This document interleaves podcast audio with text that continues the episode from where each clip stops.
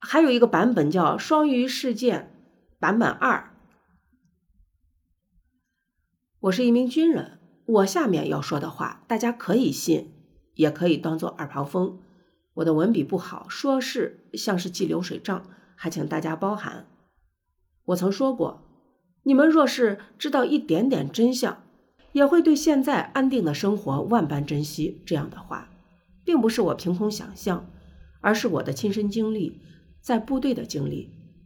因为这件事儿，我被调查被隔离，现在一切都过去了，我也退伍了呵呵，所以我敢说出我所看所想，让大家一笑足矣。我九五年入的伍，在大西北，那时候年少轻狂，对部队生活无比向往。在部队里我有几个知己，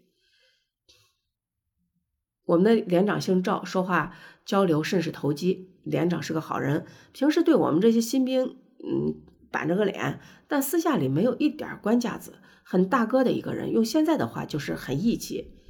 呃，他也是很老实憨厚的一个人，是个山东汉子。我呢，为了给连长和部队长脸，平时玩命的训练，是连里的标兵一个，还荣获二等功一次呵呵。大概是九六年八月份吧，连长突然把我和呃赵班长调叫到了首长办公室去，说是有重要的事要交代我们去做。本来是训练的时间，连长还为我们请了假。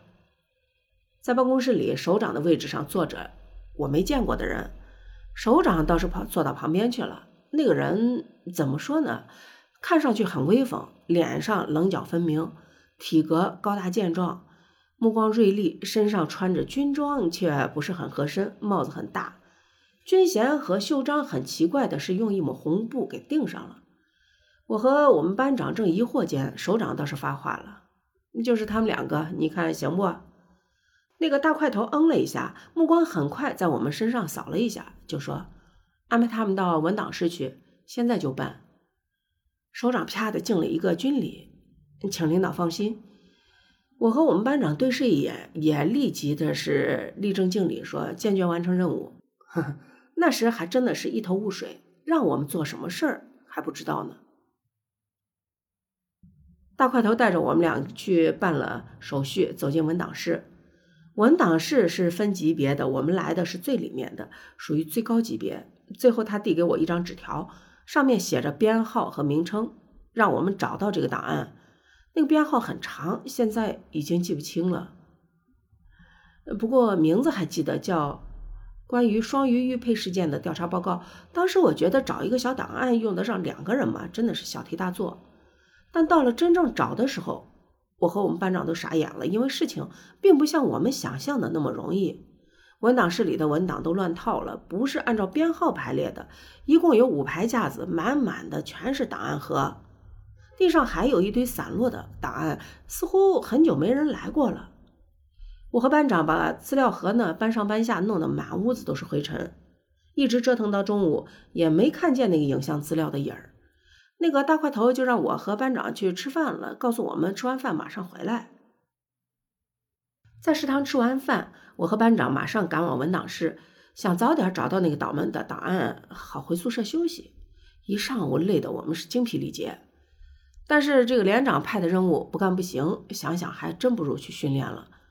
到了文档室门口，大块头早就等在那儿了，带着我们又回到文档室。大块头好像被上午的灰尘给呛着了，他告诉我们快点找，找到以后马上报告。他在门口等着，然后他就出去了。我心里暗骂，你这个大块头怎么自己不去找？但又一想，谁让我们是兵，人家是官呢？抱怨归抱怨，我和班长并没有停手。最后我们找到了第四排架子的时候，呃，班长捅了一下我，说你看是不是这个？我接过来打开一看，名字对，把编号和字条一对比，一个数字也不差，心里顿时乐开了花，说对，就是这个。班长刚要去跟大块头汇报，我突然拉住他说，哎，等一下，打开看看里面什么东西，搞得神神秘秘的。班长说这个不好吧，违反纪律。当时我也是太好奇了，因为当时用手掂了掂资料，感觉很轻。我说、嗯、没事儿，咱谁也不说，别人是不会知道的，我来打。我小心翼翼地打开那个破旧的资料盒，里面有一个发黄的报告，上面呢密密麻麻地印着签字，看来年头很久了。还有五张照片，是黑白的，当时只看了照片，还没来得及看文字，那个大块头就进来了，可能是在门口听到我们没动静了。他问我们是不是找到了，班长说：“哎，找到了，在这儿呢。”大块头厉声说：“厉声说，谁让你们看的？”我当时那个气啊，恨不得马上就把班长打一顿。过后我问他当时为什么说那话，他也很后悔，说当时太紧张了。后来因为偷看档案这件事，我和班长被隔离调查，经过好一番折腾才算平息下来。战友们问我们发生什么事儿了，上级让我跟班长统一口径，就说是协助调查。我有一次喝酒喝多了，把双鱼玉佩这个词儿说出去，还被批评了一顿，写了一份检讨了事。